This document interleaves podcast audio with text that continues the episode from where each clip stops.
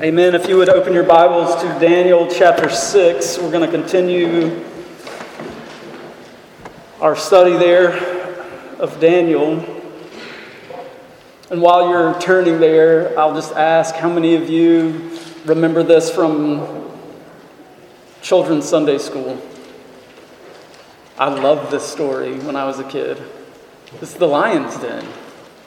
I mean, the flannel graph with the lions all down there in the cave. I mean, you could just see it all in your head. What a, what a, what a gift. Let's keep giving that to our kids. Uh, so, kiddos, if you've never heard this story, listen up. And parents, let's, uh, let's keep, keep giving. Keep giving these wonderful stories. The grass withers, the flower fades, but the word of our God stands forever. Daniel chapter 6, beginning in verse 1. It pleased Darius to set over the kingdom 120 satraps to be throughout the whole kingdom, and over them three high officials, of whom Daniel was one, to whom these satraps should give an account, so that the king might suffer no loss. Then this Daniel became distinguished above all the other high officials and satraps because, because of an excellent spirit was in him and the king planned to set him over the whole kingdom. Then the high officials and the satraps sought to find ground for complaint against Daniel with regard to the kingdom. But they could find no ground for complaint or any fault because he was faithful, and no error or fault was found in him. Then these men said, We shall find we shall not find any ground for complaint against Daniel unless we find it in connection with the law of his God. Then these high officials and satraps came by agreement to the king and said to him, O king, Darius, live forever. All the high officials of the kingdoms, the prefects and the satraps, the counselors and the governors, are agreed that the king should establish an ordinance and enforce an injunction that whoever makes petition to any god or man for thirty days except to you, O king, shall be cast into the den of lions. Now, O king, establish the injunction and sign the document so that it cannot be changed, according to the law of the Medes and Persians, which cannot be revoked. Therefore, King Darius signed the document and the injunction. When Daniel knew that the document had been signed, he went to his house where he had windows in his upper chamber open toward Jerusalem. He got down on his knees three times a day and prayed and gave thanks before his God, as he had done previously. Then these men came by agreement and found Daniel making petition and plea before his God. And they came near and said before the king concerning the injunction, O king, did you not sign an injunction that anyone who makes petition to any god or man within 30 days except to you, O king, shall be cast into the den of lions? The king answered, The thing stands fast, according to the law of the Medes and Persians, which cannot be revoked. Then they answered and said before the king, Daniel, who is one of the exiles from Judah, pays no attention to you, O king, or to the injunction you have signed but makes his petition three times a day. Then the king, when he heard these words, was much distressed.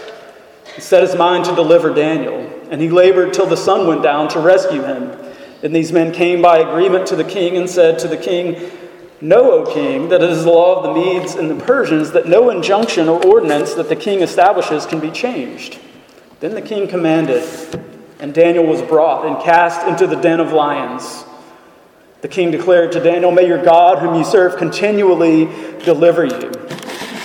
And a stone was brought and laid on the mouth of the den. And the king sealed it with his own signet and with the signet of his lords, that nothing might be changed concerning Daniel. Then the king went to his palace and spent the night fasting. No diversions were brought to him, and sleep fled from him. Then, at break of day, the king arose and went in haste to the den of lions. As he came near to the den where Daniel was, he cried out in a tone of anguish. The king declared to Daniel, O Daniel, servant of the living God, has your God, whom you serve continually, been able to deliver you from the lions? Then Daniel said to the king, O king, live forever. My God sent his angel and shut the lions' mouths, and they have not harmed me because I was found blameless before him. And also before you, O king, I have done no harm.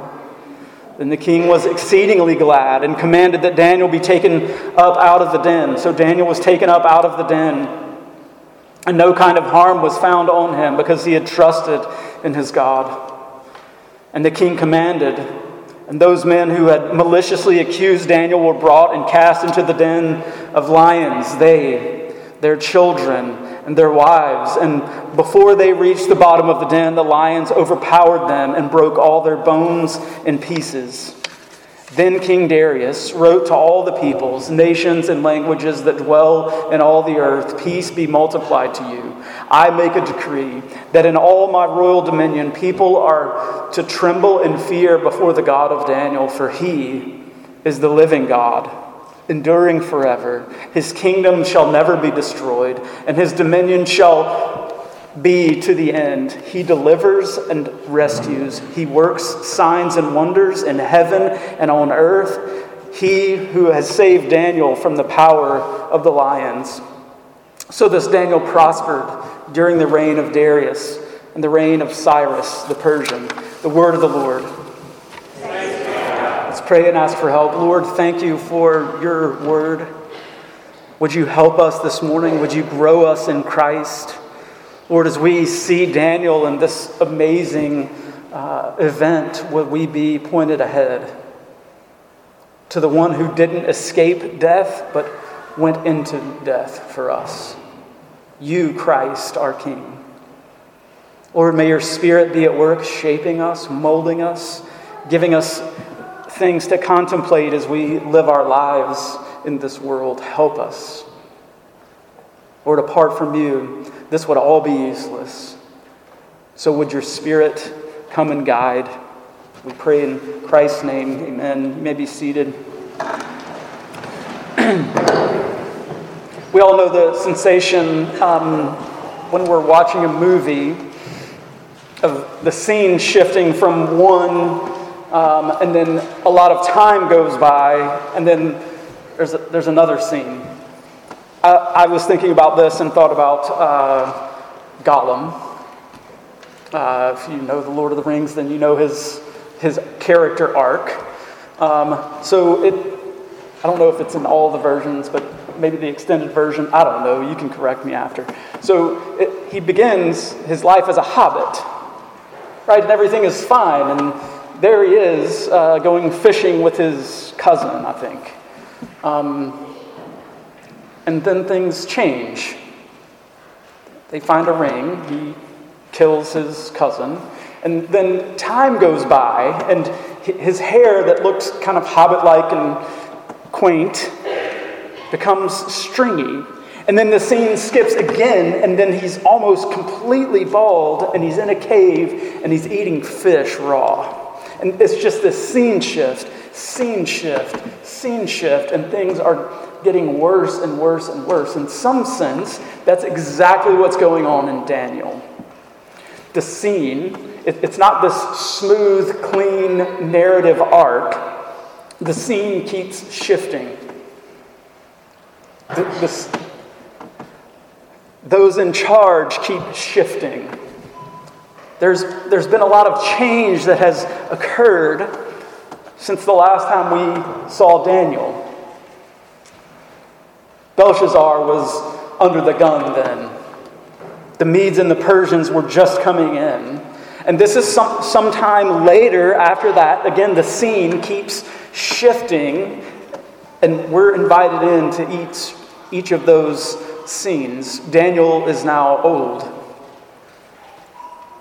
We're not exactly sure how old, late 70s for sure, maybe 80s. And power is shifting again. And, and that sits at the heart of the story in Daniel. Several times, Daniel has been promoted by different power heads. He, he um, you remember his relationship with Nebuchadnezzar. He, he's always had a, an uncanny ability with power. He, he has served something of a prophetic role though to a nation that is not God's people. Okay, so Babylon is not God's people, but Israel are captive in Babylon, and Daniel sits at the center of that. And in many ways, he, he, he is serving the leaders as the people of God. Year after year has gone by. and Daniel remains a captive in a foreign land. So you, you can see lots of good things going on for Daniel, but we need to keep in the back of our mind something that he knows very well, and that is this he's still a slave. He's still a slave. He's not there because it's got um, nice um, sandy beaches and lots of good entertainment, and he wanted to move his family there. He's there as an exile. Here's the thing to note as we come into this chapter Daniel is, on the one hand, he is utterly extraordinary. He has been given by God all these abilities to understand dreams. Imagine waking up one day and telling someone your dream, or maybe not even telling them your dream, and saying, Hey, I had this terrifying dream. Uh, and this person is able to tell you what the dream is and what it means.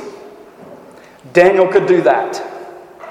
By God's grace, Daniel had these remarkable gifts, extraordinary gifts. He, he could give the meaning, he was the only one in the kingdom who could give the meaning of the writing on the wall. Remember last week, mene, mene tekel Parsin? Yeah, these are weights. Everybody knows that, but what is going on with them? Well, Daniel could tell you. Utterly extraordinary,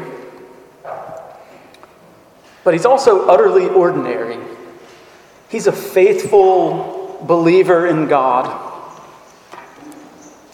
One writer says this quote, Few people seem to learn anything from Daniel. For all his wisdom, integrity, faithfulness, Daniel reaped the jealousy of his peers, the hatred of the ungodly, a plot against his life, a, and a death sentence in a lion's den.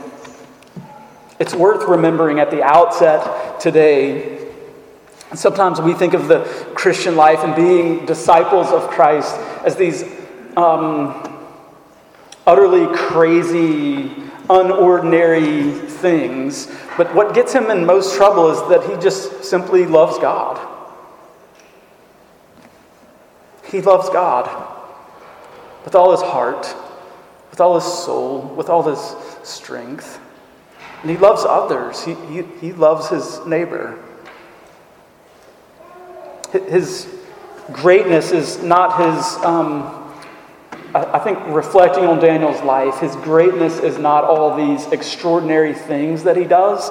His greatness is seen in his ordinary faithfulness. Hebrews 10 let us hold fast to the confession of our hope without wavering, for he who promised is faithful. It's not so much Daniel's greatness, but God's greatness that's on display in him.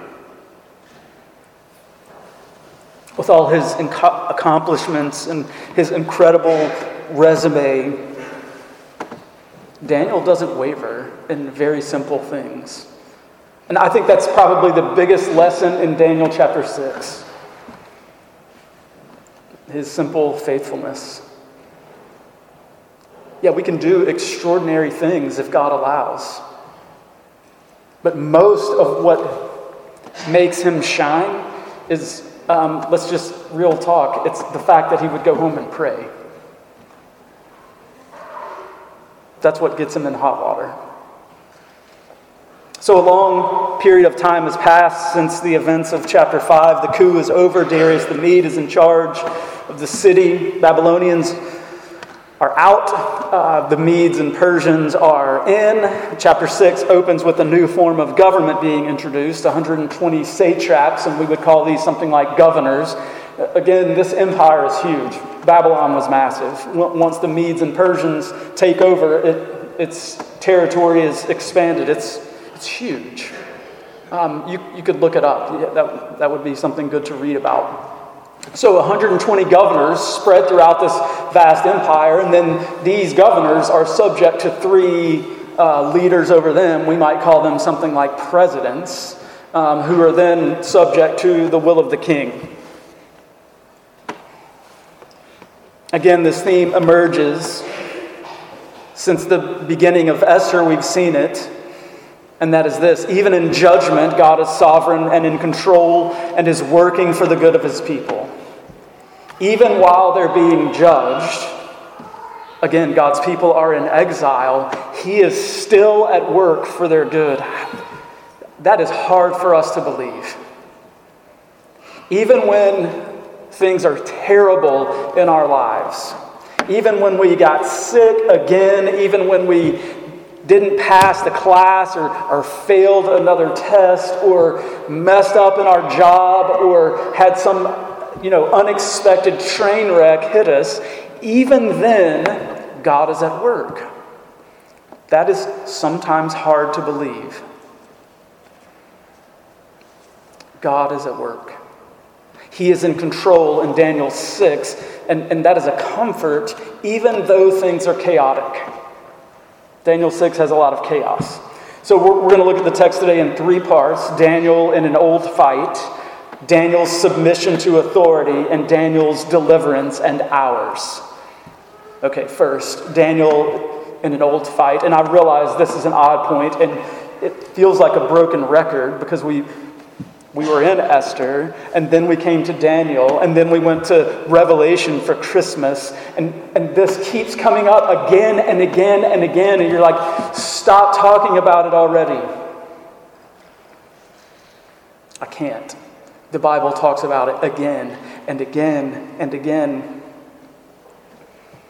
The context for this old fight is jealousy. Daniel has risen to the top He's one of the three presidents, as it were, over the satraps. Verse 3 goes further. Then this Daniel became distinguished above all the other high officials and the satraps because he was an, because an excellent spirit was found in him, and the king planned to set him over the whole kingdom. Again, we see reference to the spirit in him.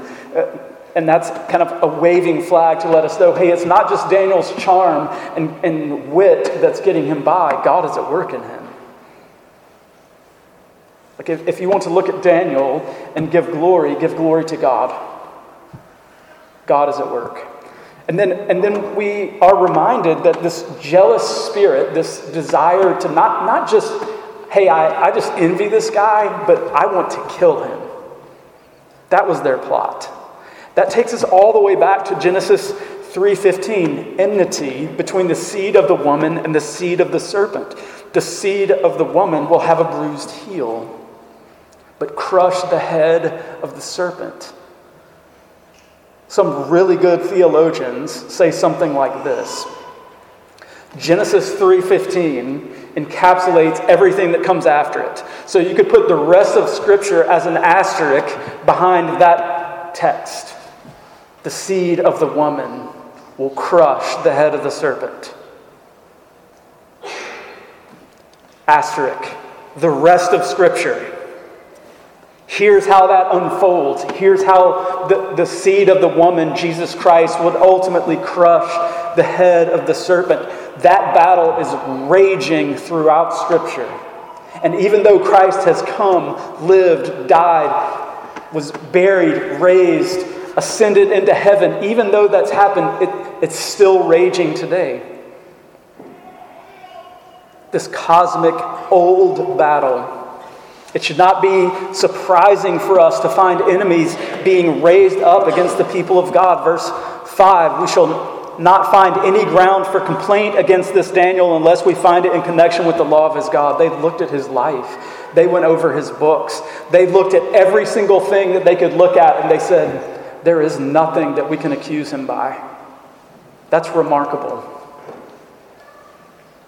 Utterly remarkable. One thing to note is that we often assume that our greatest struggles as Christians will come early in our life as believers. Like when you're first a believer, that's really when you're going to struggle as a Christian. I think Daniel and several other places in Scripture prove the opposite to be true. It's as you grow and mature it can happen to you in your late 70s or 80s. A deep struggle, a deep battle, a battle for faith. No, it's not always youthful faith. Young faith is, is vigorous and it's great and everything feels fantastic. It's, it's as you age.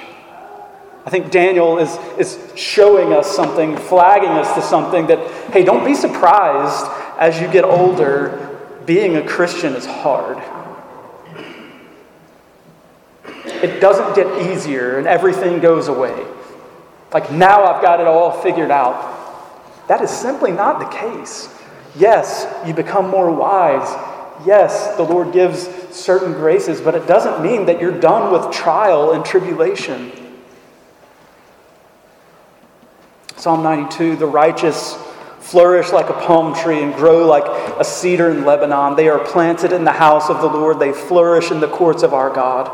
They still bear fruit in old age. They are ever full of sap and green to declare that the Lord is upright. He is my rock. There is no unrighteousness in him. It's a beautiful thing as you age to bear fruit of the gospel.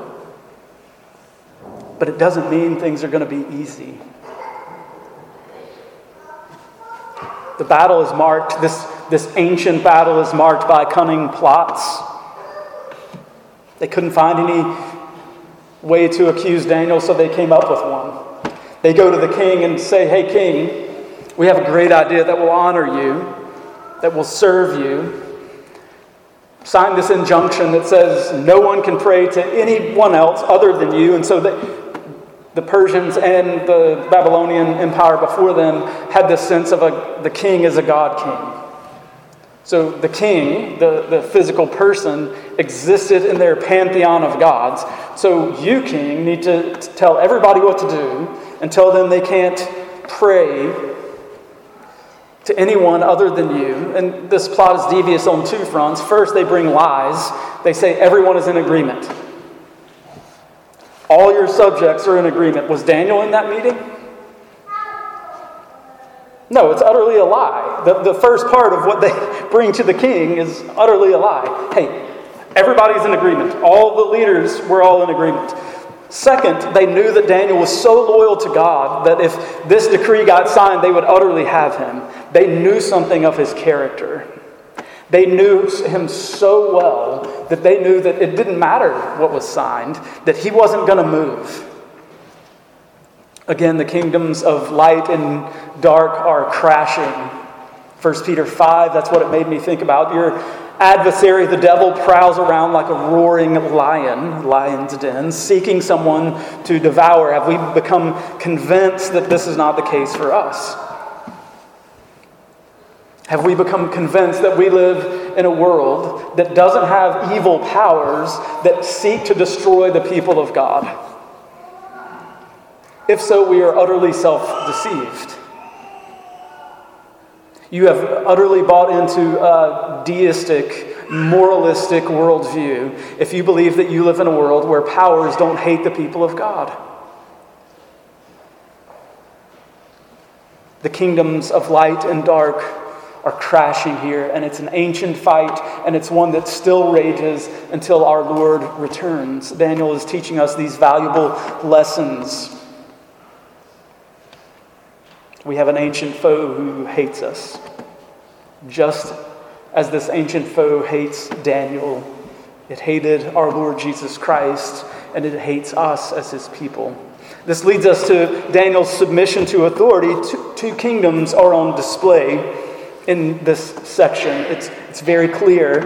The kingdom of darkness has made its decree, and Daniel lives his life in submission to the kingdom of God. It's similar to um, Daniel's friends in chapter 3. Daniel has a choice to make.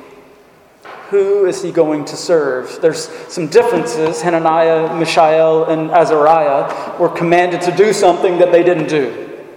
Hey, you have to bow down to this massive idol that I've made, or we're going to smoke you. And they didn't do it. The difference here for Daniel is he is being commanded not to do something which is utterly, he's being utterly compelled by God to do, which is worship God and worship Him alone. God tells us, I am God and there is no other. Sinclair Ferguson asks a hard question that I think we can all benefit from. If it's been convicting me this week, it should convict you a little bit too. He says this Would it make any substantial difference in our lives or the lives of our church fellowship if prayer were banned for the next 30 days?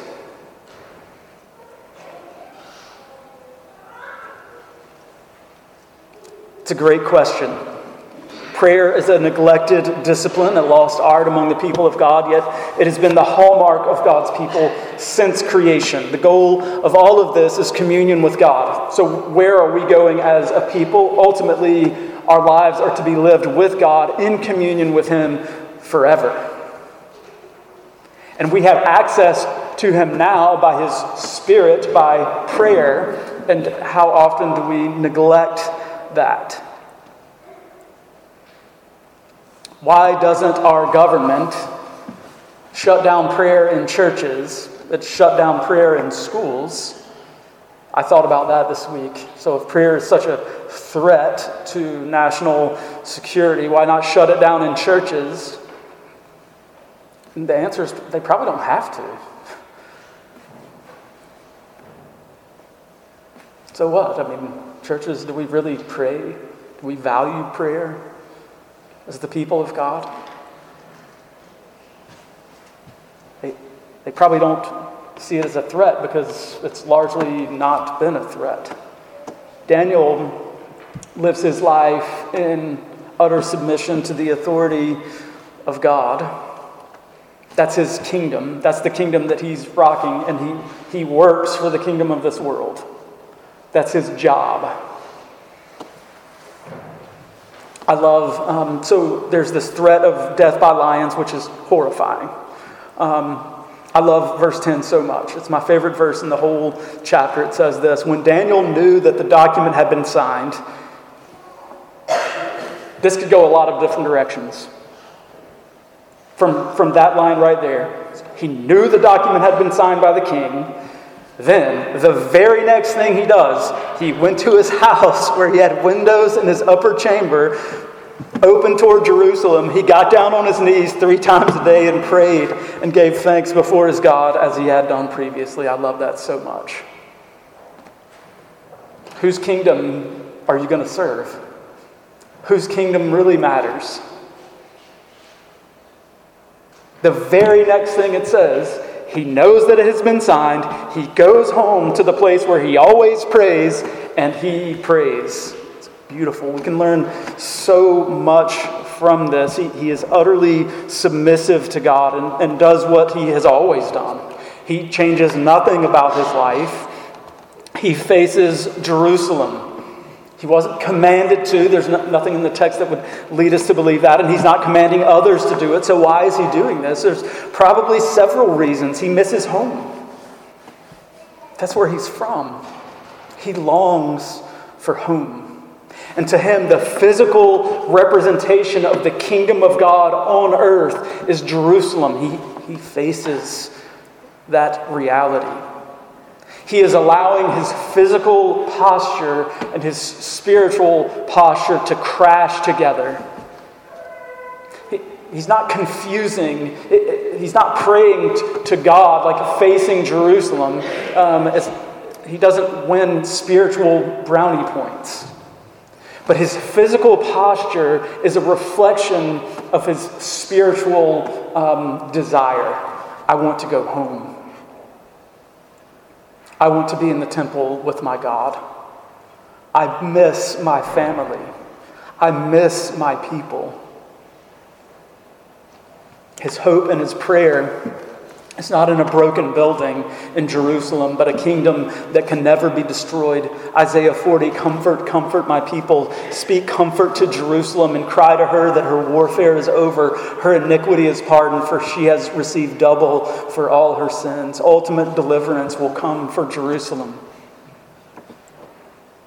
It will come when Christ Himself, the, the Lord Jesus, will be led outside the walls of Jerusalem into a slum and a hill, a, a, the place of the skull, where he would be delivered over and crucified. and hung up as, as a curse. We see even in Daniel's posture that he is, he is uh, anticipating something greater for him and his people. Calvin says this about this posture in prayer. Let us learn, therefore, when we feel ourselves to be too sluggish and cold in prayer, to collect all the age which can arouse our feelings and correct the inactivity of our consciousness. So, are you um, struggling to, to pray? Do you struggle with regular prayer? Do whatever it takes. Basically, he's saying this is a fight that Daniel had to fight. And one of the ways that helped him was having an open window that faced Jerusalem, and three times a day he would offer prayer. Do you need help? Use whatever help you can get. Do you fall asleep if you're praying sitting in your chair? Get on your knees. Use whatever tools necessary. Two, we're told that Daniel prays and gives thanks to God. This term for prayer here is really interesting. It means to make his confession. Three times a day he was making his confession before God. I see him telling God about his life. Here's what's going on. Three, his prayer life was so disciplined that his enemies knew exactly what he would do and when he would do it three times a day on his knees. We, we rightly think of Daniel in the Old Testament as a superhero. Does that happen randomly? This guy had incredible gifts. We've seen them over and over and over in the, in the text. Is that random? No, it's not random. You, you can't hear some um, incredible musician, right, who, who just randomly learned how to master their instrument You can't just wake up one morning and be a master of the violin. It takes work, it takes practice. Grind, grind, grind, grind. Any professional athlete that you see, you're like, hey, I mostly look like them. I've got two arms too, and two legs too, and two eyes, and a nose, and ears, and a mouth. I should be able to do that. Zero chance. Do you think they became an incredible professional athlete, able to do incredible things with their vision, with the incredible skill they had by sitting on the couch and eating potato chips? No, it takes work. What we see in Daniel's life is his entire life. His entire life was devoted to God. Is it any surprise that he could do the things that he was doing? Or given the positions that he was given three times a day, every day, he was going to the Lord in prayer. That doesn't happen by accident. His heart was given over to God. There's um, a book, Malcolm Gladwell, um, I think it's Outliers, talks about uh, 10,000 hours of practice to become proficient at something. You're like, 10,000 hours, that's not bad. That's 416 straight days, 24 hour days. 416 of them. That's a year and a half with zero breaks, no sleep. Proficience. Daniel was proficient in prayer. Why do you think Daniel and his friends are so brave in the face of death? Is it just because they're superheroes like flannel, flannel graph superheroes? No, it's because they prayed all the time. And even if they died, that's okay. I'm okay with it. That's why they're so gracious in death. They were constant in prayer. Verse 10 says prayer was his custom from the time when he was young. He did this his whole life. Fueled by pride and jealousy, the, the conspirators come together. Like, okay, we're going to the king. Hey, you signed the order. It's in effect for a month. The punishment for disobedience to your order is death by lions. You signed it. You signed the injunction. You know that the Medes and the Persians, even the kings, can't gainsay their own laws. They live in subjection to them. The accusation is another attack on Daniel. Daniel, who is, verse 13, who is one of the exiles from Judah, pays no attention to you, O king, or the injunction that you've signed. Again, his enemies are belittling him. This is a strategy we saw with Belshazzar. He's just a slave, he's just an exile. He should die. Any law that we signed can't be broken, so the enemies of God sought to utterly destroy the kingdom of God in Babylon. That's exactly what's going on. Darius wrestles with the decision because Daniel's incredible. This guy is incredible. He's an incredible administrator, he gets things done. So Darius hates it, he wrestles with it. However, at the end of the day, it's more important for Darius to save face than to save Daniel's life. The sentence was carried out. Verse 16, pretty remarkable. May your God, whom you serve, continually deliver you. That statement that he makes right as Daniel is being placed into the den of lions and a, a rock laid over it, he, he makes that statement. And that made me think about Daniel's life in another way. It wasn't just that he was constant in prayer, he was constantly uh, interacting with powerful people, and he was constantly talking about his God. Every single king that Daniel interacts with knows something of the true and living God from Daniel. It's this he was an evangelist.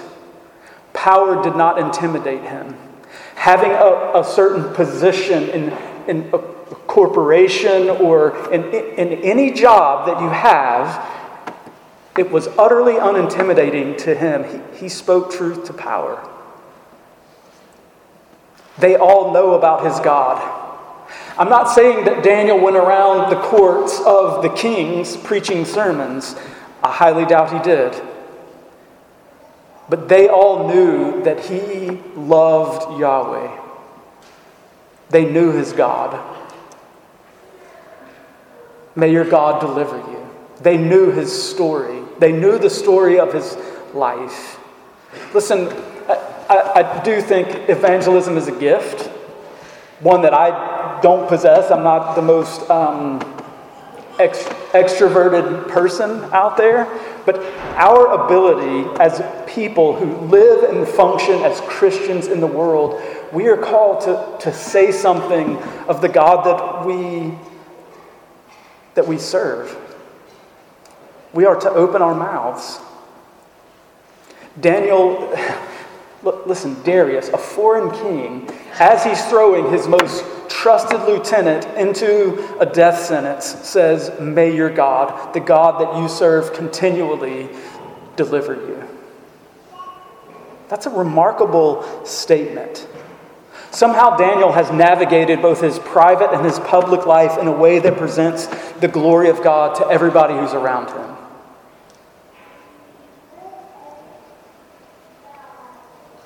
I think sometimes we silo our lives off a bit. I'm not saying that we need to go to work and school and, and um, into our jobs and preach sermons. Like if you fly a plane, be good at flying the plane, please. But I am saying that there's something to others around us knowing where we stand on who our God is.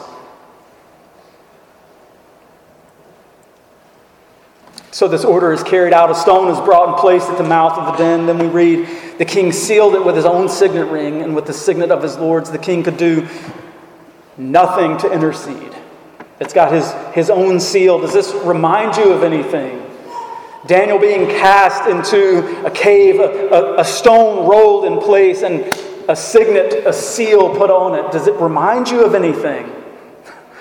Yeah, it's pointing us ahead to the greater one than Daniel. It's pointing us ahead to Christ. Matthew 29. Now, the chief priests and the whole council were seeking false testimony against Jesus that they might put him to death, and they found none. Though many false witnesses came forward, like Daniel, leaders were hell bent, literally, on accusing Jesus, and they could find no reason to accuse him. And later in the same passage, we read this order the tomb to be made secure, sealed until the third day, lest the disciples go and steal him away and tell the people he has risen from the dead. Pilate said to them, You have a guard of soldiers. Go, make it secure as you can. So they went and made the tomb secure by sealing the stone, setting a guard. Again, I believe that Daniel, as has been happening consistently, is pointing us ahead to the greater Daniel, Christ. Jesus, there's some comparisons and contrasts here. Daniel went into the cave and was spared death. The, the mouths of the lions that would rip him to shreds, their mouths were closed. Jesus went into that tomb receiving a death sentence. He went in dead. He faced death so that Daniel might have eternal life. He faced death itself. He was not spared the, the mouths of the lions. He, he took it, being hung on a cross, so that we might be offered life. Babylon sought to seal the tomb so that Daniel wouldn't come out. Rome and Israel sought the same for Christ, but in both cases, the sealed tombs did not hold God's man. One came back from the threat of death, and one came back from death itself. This leads to our last point Daniel's deliverance and ours. Then at the break of day, also very reminiscent of the resurrection of our Lord. At the break of day, the king arose and went in haste to the den of lions. You can imagine the sleep deprived king running with his entourage to the place of the lions death would be expected. This is apparently a horrifying death. I mean, if you, again, the flannel graph is awesome. It's fantastic. I loved it when I was a kid. Imagine death by a, a, a ton of hungry lions in a cave. And you're tossed in there and it's sealed shut. Horrifying way to die terrifying. They care nothing about your feelings. They care nothing about you. You are, the, you are their food. It's horrifying. So he flies back. Sinclair Ferguson says it's better to be a child of faith in a den of lions than being a king in a palace without faith. That's his remark on Darius. Darius is his life is shook. He's losing his best lieutenant. Better to be in that horrifying place as a person of faith. Even if the lions had ripped him limb from limb, it would have been better than to, to be in that palace, cold and without sleep, worrying about what is going on. So, in this case, the mouths of the lions were stopped. Daniel experiences the power of the age to come breaking into this present age. Throughout the Old Testament, lions represent a disordered world. They're ferocious killers of man and beast, yet in the vision of Scripture, one day creation will again have harmony. Let me just read to you from Isaiah 11 The wolf shall dwell with the lamb, the leopard shall lie down with the young goat and the calf, and the lion and the fattened calf together, and a little child shall lead them. The cow shall and the bear shall graze, their young shall lie down together, and the lion shall eat straw like an ox. Daniel experienced this version of creation. He experienced creation fixed. It was ordered properly when he went into the cave.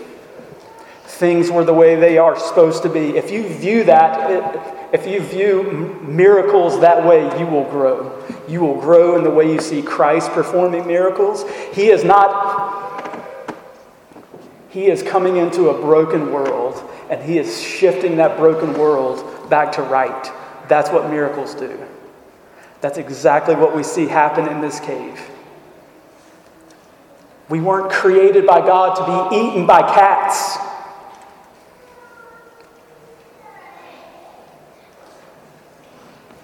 It's a broken world.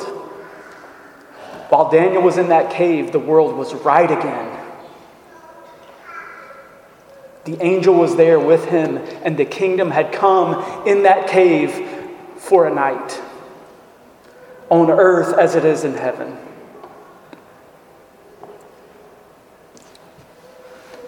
Like others in the fiery furnace, Daniel did not pass this night alone. An angel was there with him. Daniel says, My God sent an angel to shut the mouths of the lions, and that no harm has been done to me. There's so much we could say, but we'll, we'll move on. When God redeems and saves, He delivers. There are always two sides, two results. One is salvation. Of course, that happened. Daniel was saved from the wrath and judgment because his life was hidden in God. And, and a couple of things happen along with that. The nations rejoice. Darius, as a result of God saving Daniel, Darius rejoices. I make a decree in all my royal dominion, people are to tremble and fear before the God of Daniel. For he is the living God, enduring forever. His kingdom shall never be destroyed, his dominion shall be to the end. He delivers and rescues, he works signs and wonders in heaven and on earth. He who has saved Daniel from the power of lions. The first side of redemption is that celebration comes and glory to God. Praise the Lord. It's awesome. There's another thing that happens every single time. And these two always sit side by side. The second side is here, and it's judgment. God comes to save, to deliver, but he also punishes the enemy. You can't get away from it in this text, and nobody ever presented this on the flannel graph. This is a horrifying thing that happens next. The true and living God saves, delivers Daniel, but the gods of the Medo Persian Empire are utterly unable to spare the plotters. Daniel goes to all those who, or Darius goes to all those who plotted. Now that Daniel has been proven to be righteous, and he says, Now it's your turn. He takes them, their wives, their children, and judgment comes. The disordered world comes. They plotted against God's man, then they're thrown in, and before they get to the back of the cave, they're torn limb from limb. All their bones are broken. It's a terrifying scene, really. You always see these two, judgment and salvation, sitting side by side. Daniel was spared, but others received the curse. Listen, we all deserve curse because of our sin and rebellion, but in Christ we're spared the wrath of God because he took it in our place. Listen, the good news of the gospel is on display here. We deserve to be tossed in to judgment and wrath and curse. We deserve to be eaten up. But the cross says this Jesus has done it for us, He took it. Again, uh, He wasn't spared. He goes to the cross to receive justice for sin that He did not commit so that we might go free.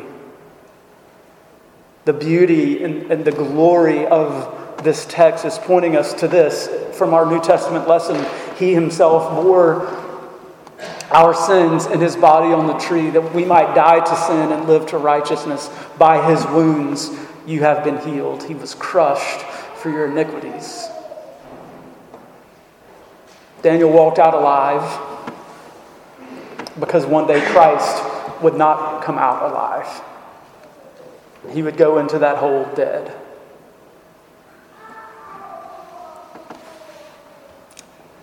This made me think about Luther's hymn, For Still Our Ancient Foe. This is this battle that's going on does seek to work us woe. His craft and power are great, and armed with cruel hate on earth is not his equal. Did we in our own strength confide, our striving would be losing. We're not the right man on our side, the man of God's own choosing. Dost ask who that may be, Christ Jesus, it is he. Let's pray. Father, thank you for your word. Thank you for this incredible lesson that you give us in Daniel 6. Lord, remind us of these things that we still live in the shadow of Genesis 3:15.